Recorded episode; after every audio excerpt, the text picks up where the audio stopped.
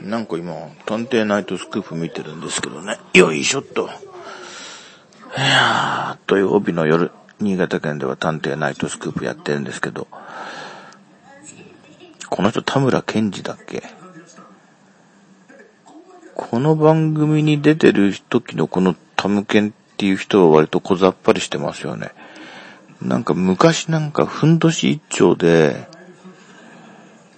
なんか髪の毛をなんかベトベトにしていた人ですよね、この人。今テレビでは、女の子が四つ葉のクローバーを探しているんですけども、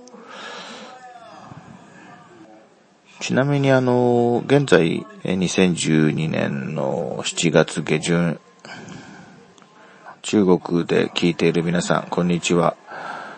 私は日本の新潟県というところで喋っているものです。